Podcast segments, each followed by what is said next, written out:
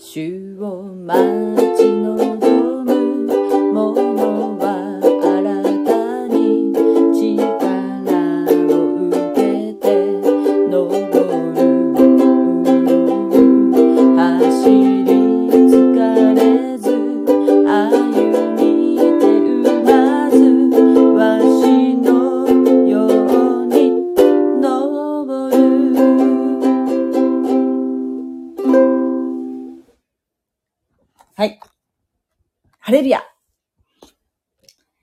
今日も12時を回ってしまいましたが、皆さんいかがで、いかがお過ごしでしょうか？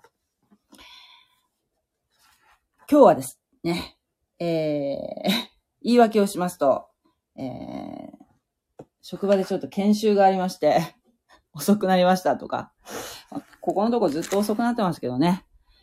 えー、今日はね、BLS って知ってます ?BLS っていう研修があったんですけど、あのね、心肺蘇生の、うん、要するに、心肺停止している人を見つけたときに、初期対応ですね。その方法について、毎年研修があるんですけれども、忘れるんですよ。もう、毎年ね、忘れてしまうんですね。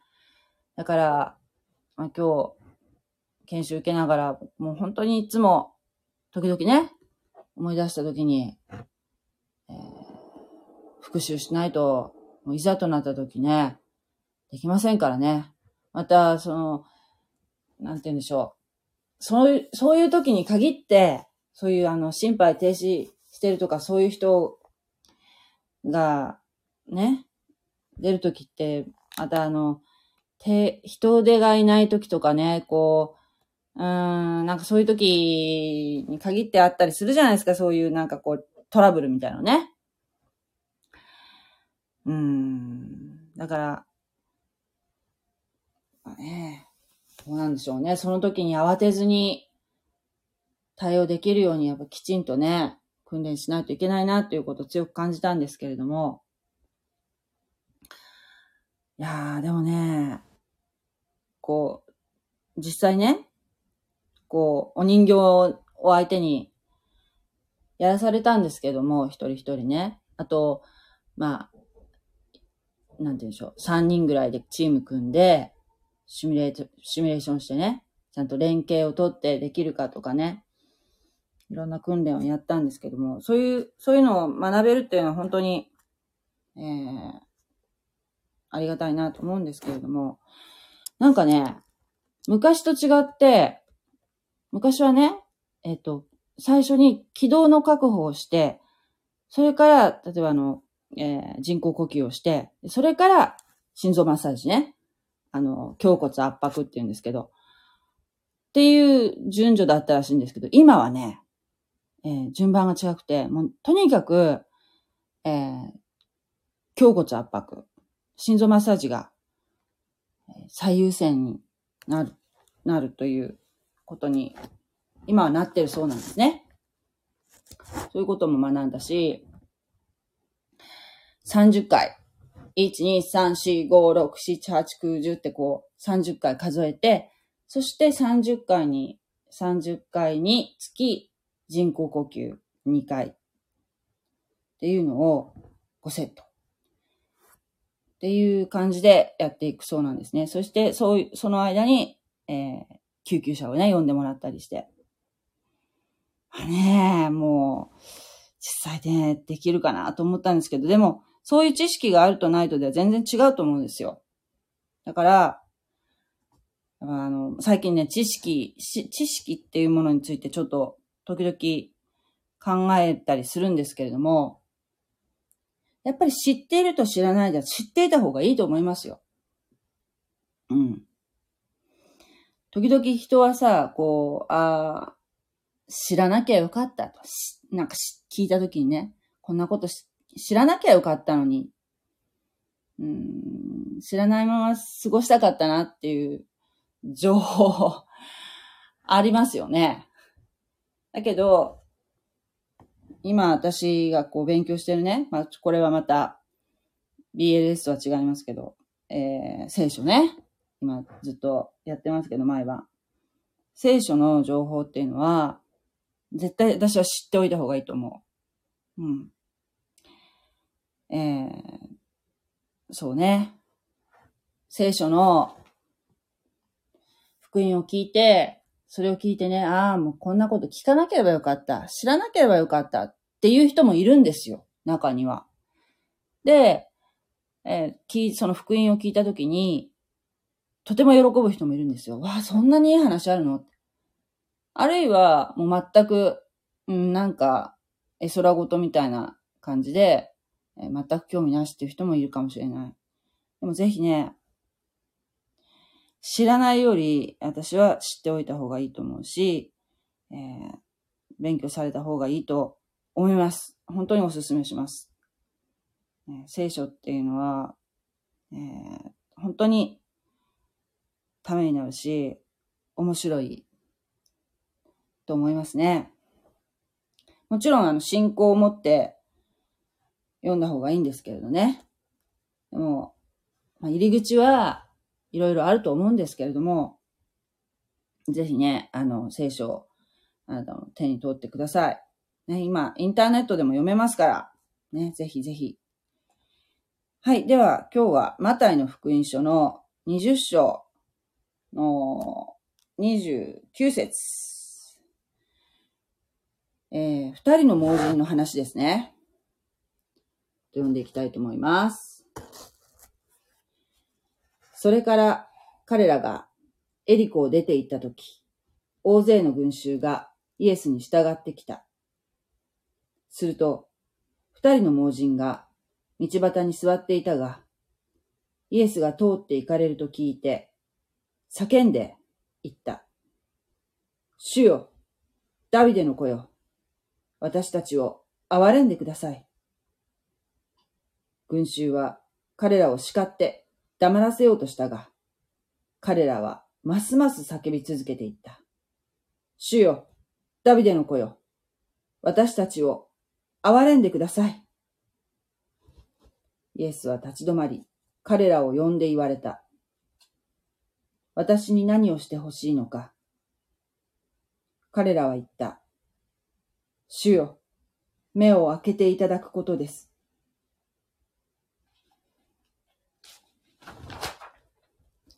イエスは深く哀れんで彼らの目に触られた。すると彼らはたちまち見えるようになり、イエスに従っていった。はい。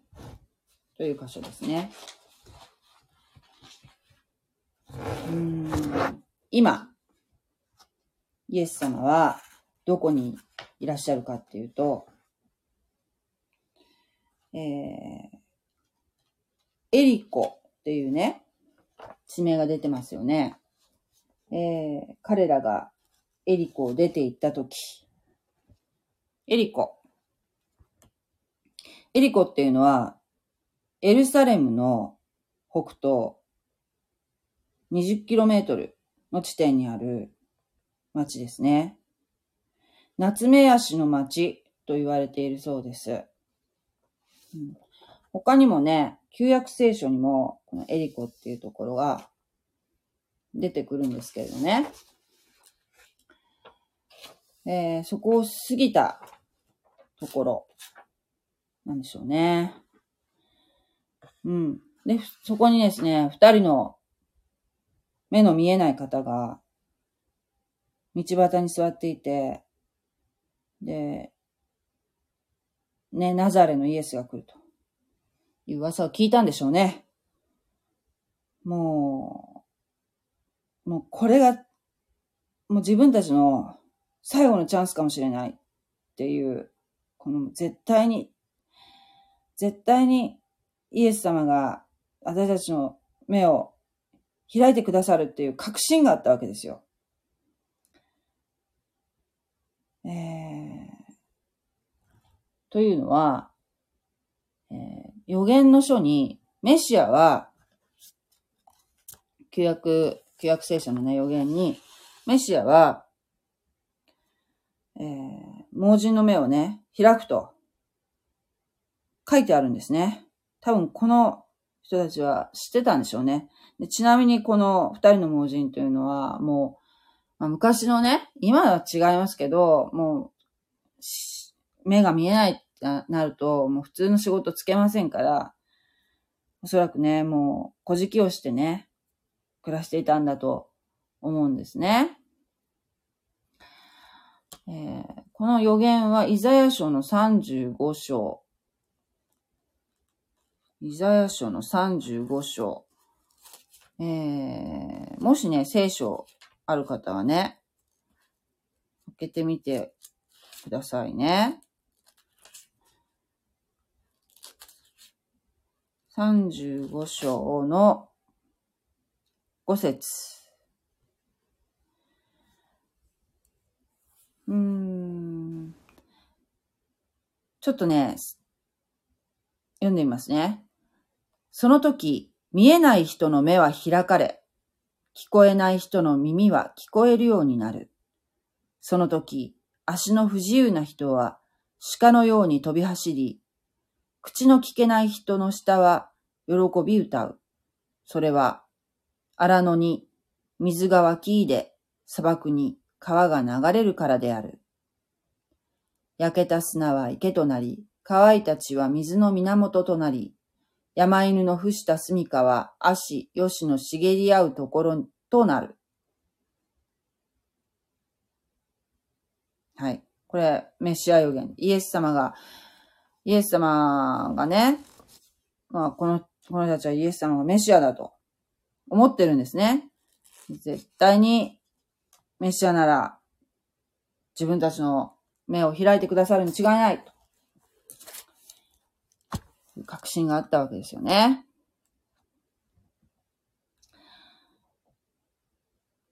うん。で、エリコっていう町、他のところでどこに出てるかって、吉明。吉明。二章。にね、この、エリコっていう町が出てくるんですよ。吉明のね、二章。ちょっと待ってね。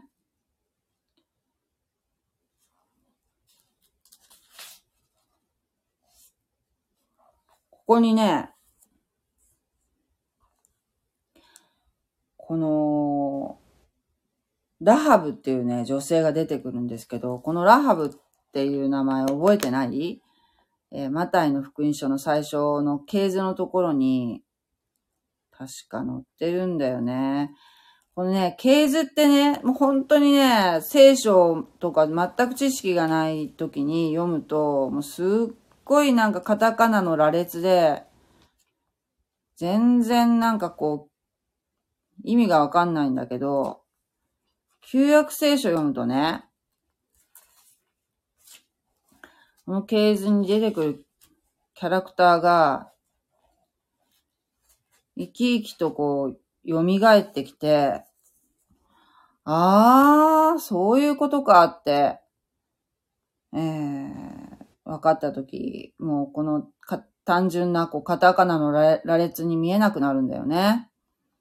だから旧約聖書読むっていうのはすごく大事で、私は最初に、えー、手にした聖書っていうのはね、新約聖書、のみだったんですよ。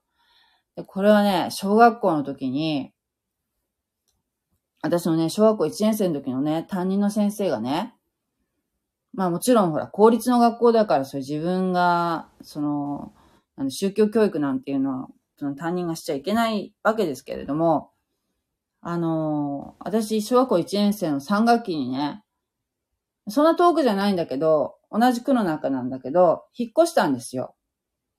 そしたら、その直後に、えーまあ、たまたまバスに乗ってたと思うんですけどね、母と一緒にバスに乗ってて、そしたらね、その、その前の学校の、その、その時お世話になってた小学校1年生の時の担任の先生が乗ってこられたんですよ。で、えー、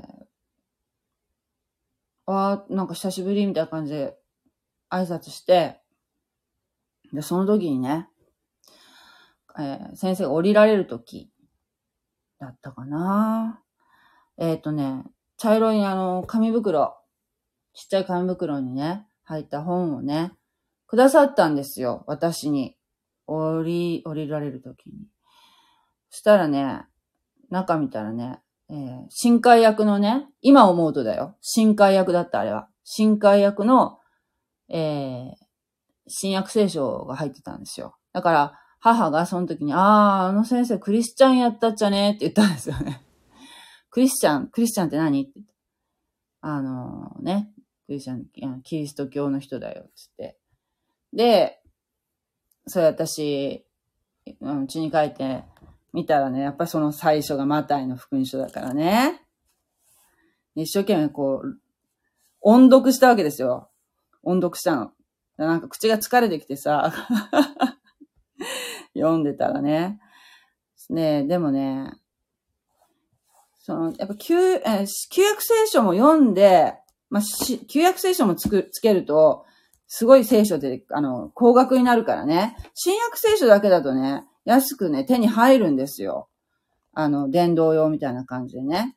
だけど、旧約聖書はやっぱりね、読む、読むと、新約聖書がね、分かってくるっていうかね。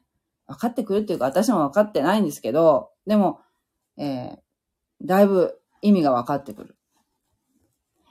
この中のね、マタイの福音書の一章に、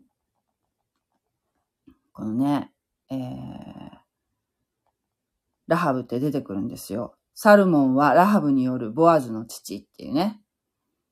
えー、要するにサルモンの奥さんがラハブってことね。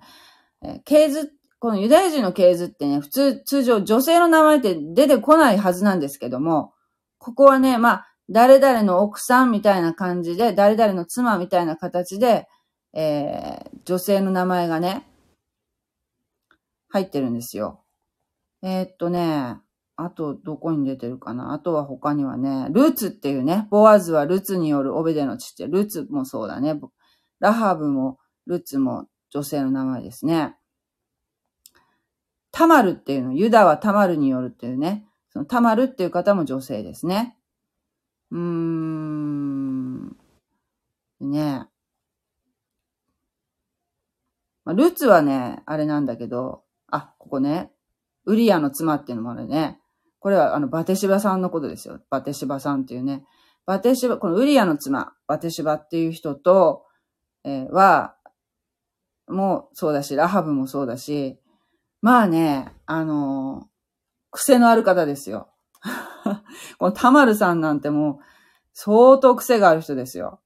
ね、それがイエス様の家系にこう連なってくるね、えー、方だ。まあ、そうね、うん、なんと言ったらいいんだろう。まあ、そうね。イエス様の家系にこう連なっている人であるというところですよ。ね面白いですよね。こういうことが書いてあるっていうのがね。で、えー、っと、そうそう、吉明のね、吉明、吉明の話してた。このね、エリコっていう町の話が吉明の2章に載ってるんだけど、えー、このね、ラハブさんという人はね、な、何、何の仕事してたかっていうとね、えー、遊女をしていました。遊女。で、えー、っとね、してたんだけど、まあ、なんていうかな。えー、っと、ヨシュアのね、ヨシュアの、ヨシアの、こう、あの、メインによってね、えー、二人のね、石膏っていうか、まあ、スパイね、スパイを使わしたんですね。このエリコ、エリコを探ってこいと。そしたらその石膏がね、スパイが、えー、その、城壁の町、城壁のところにある、えー、ラハブという遊女の家に入ってね、そこに泊まるんですよ。えー、要するに、かくまってもらうわけですね。そして、えー、取引をするわけですよ。その、自分たちをかくまってくれたお礼？お礼というかね、あの、赤い布を外に、えー、垂らしておけば、それを目印にして、決してその、イスラエルの人たちはね、え、あなたの家族を殺さないと。その家の中にいる、いる限りはね。えー、その、そしてラハブは綱を下げて彼らを窓から逃がすんですね。その石膏をね。えー、それで、えー、イスラエルの人人たちはですね、この、その後、このエリコの町を陥落させるわけですよ。で、ラハブの、ラハブとラハブの家族は助かると。で、この、えー、ラハブの一族っていうかね、家族たちはイスラエルの仲間に取り込まれるんですけどね。そういう方の話が、この吉脇に載ってます。2章と、あと6章にも載ってるかな。そういう町です。はい。えー、ボアズというね、これあの、ルツキっていう、旧約聖書の話のボアズのお母さんでもあるんですね。このラハブさんという人はね。はい。ボアズさんというのは非常にあの素敵な男性ですよ。で、えー、っと、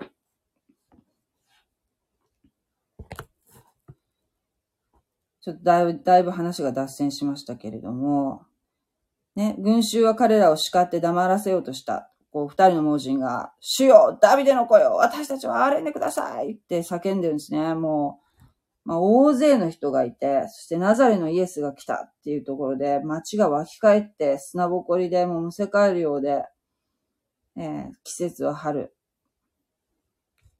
という状況ですよね。もうイスラエル、いやイスラエルじゃない、エルサレムまでもう少し、もう一日も歩、行けば、歩いたらエルサレムに着くっていうぐらいの距離感ですよね。もうすごく、えー、イエス様、緊迫感。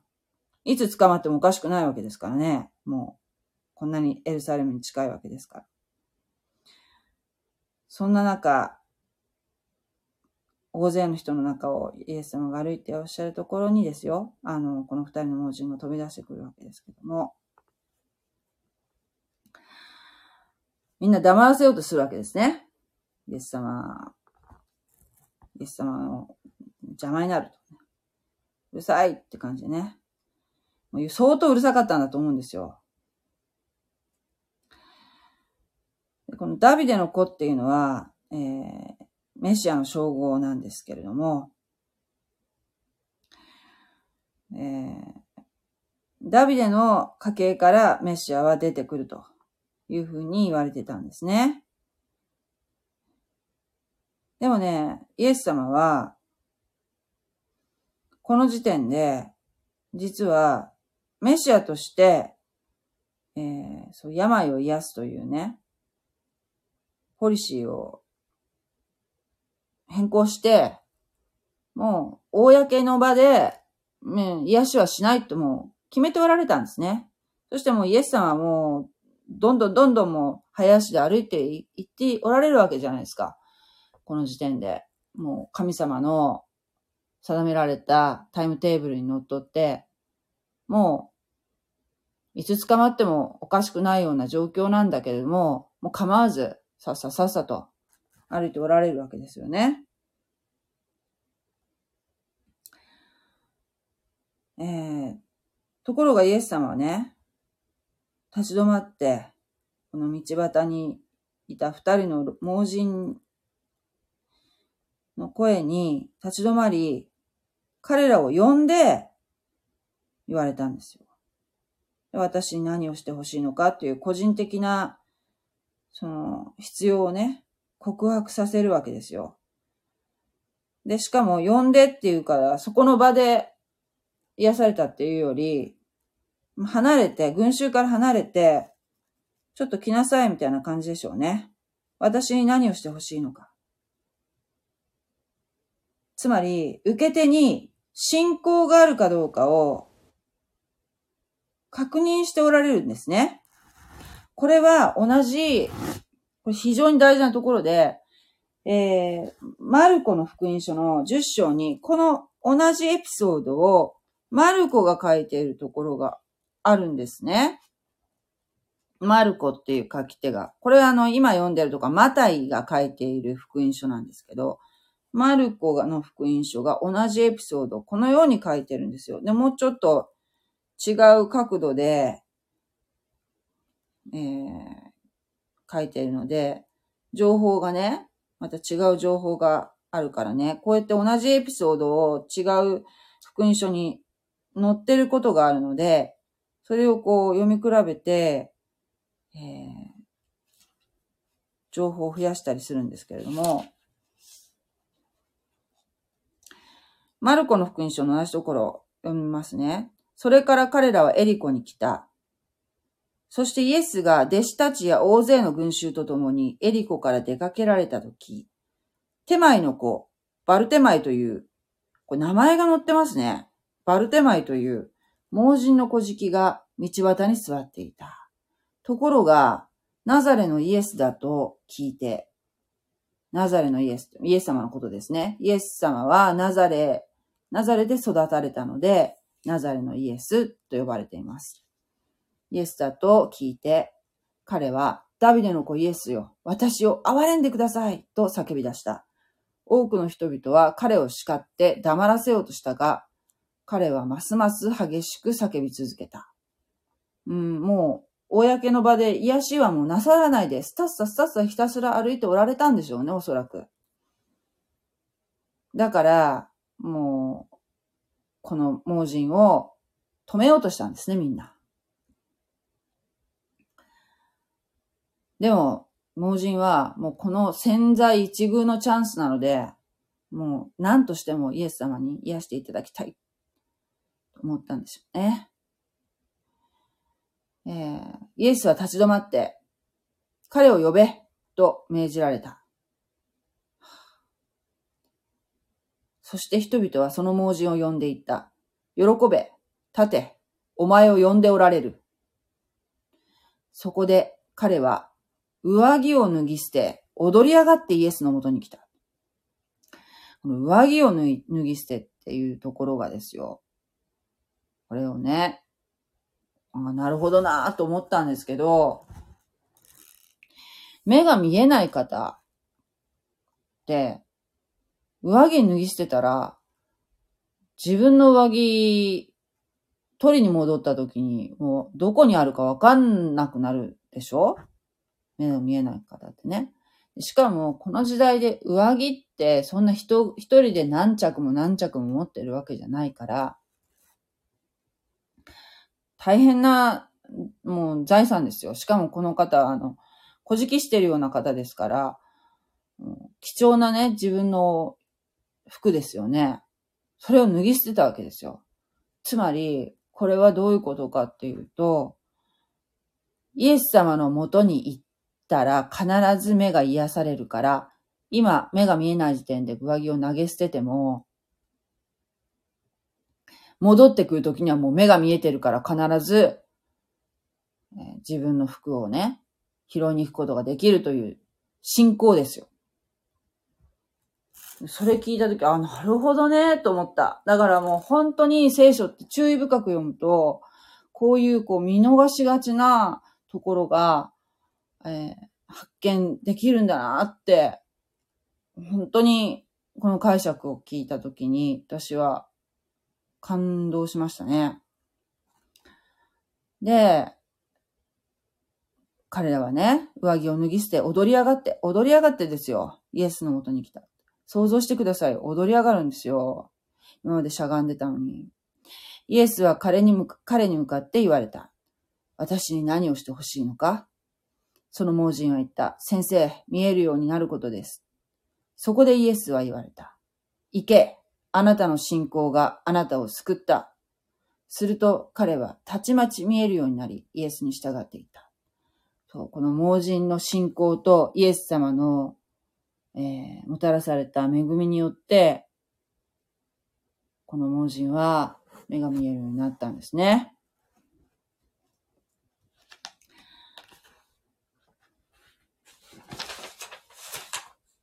えー、マルコの福音書では、イエス様のそのお言葉だけで目が見えるようになった。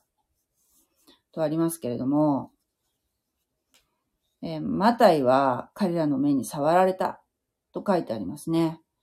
そして、マルコの方はどうもなんか一人の名前、そのバルテマイでしたっけ？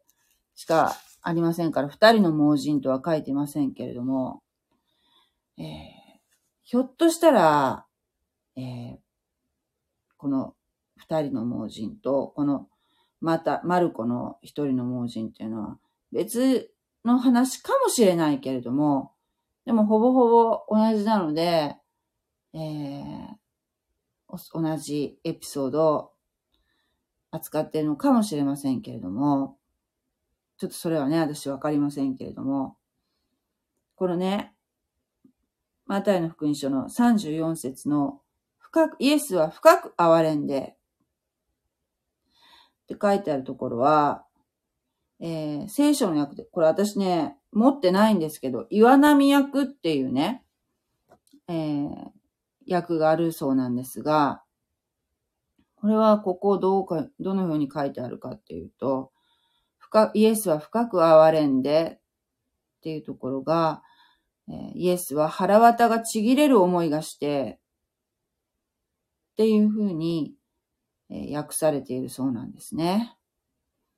うん、イエス様がかわいそうだなっていう、こう憐れみの心ね。この盲人の目が目が見えないことに関してですね。もう本当に、ってかわいそうなんだろうって思われたんでしょうね。そして、えー、それがイエス様が癒す動機ですよ。うん、直してあげたい。ね、目が見えるようにしてあげたいっていう、その憐れみですね。たちまち見えるようになりっていうのは、えー、確かに、本当にこう肉的な目も、目を見見えること、見えるようになったけれども、この盲人は、目が見えると同時に、もうイエス様を信じるというね、心の目も開かれたんではないかと思われますね。私も心の目が開いて聖書をもっともっと深く知ることができたらいいな、強く願います。イエス様のことをもっともっと正しく知ることができますように。思いますね。はい、えー、今日はこの辺で終わりたいと思います。えー、ありがとうございます。God bless you. じゃあね。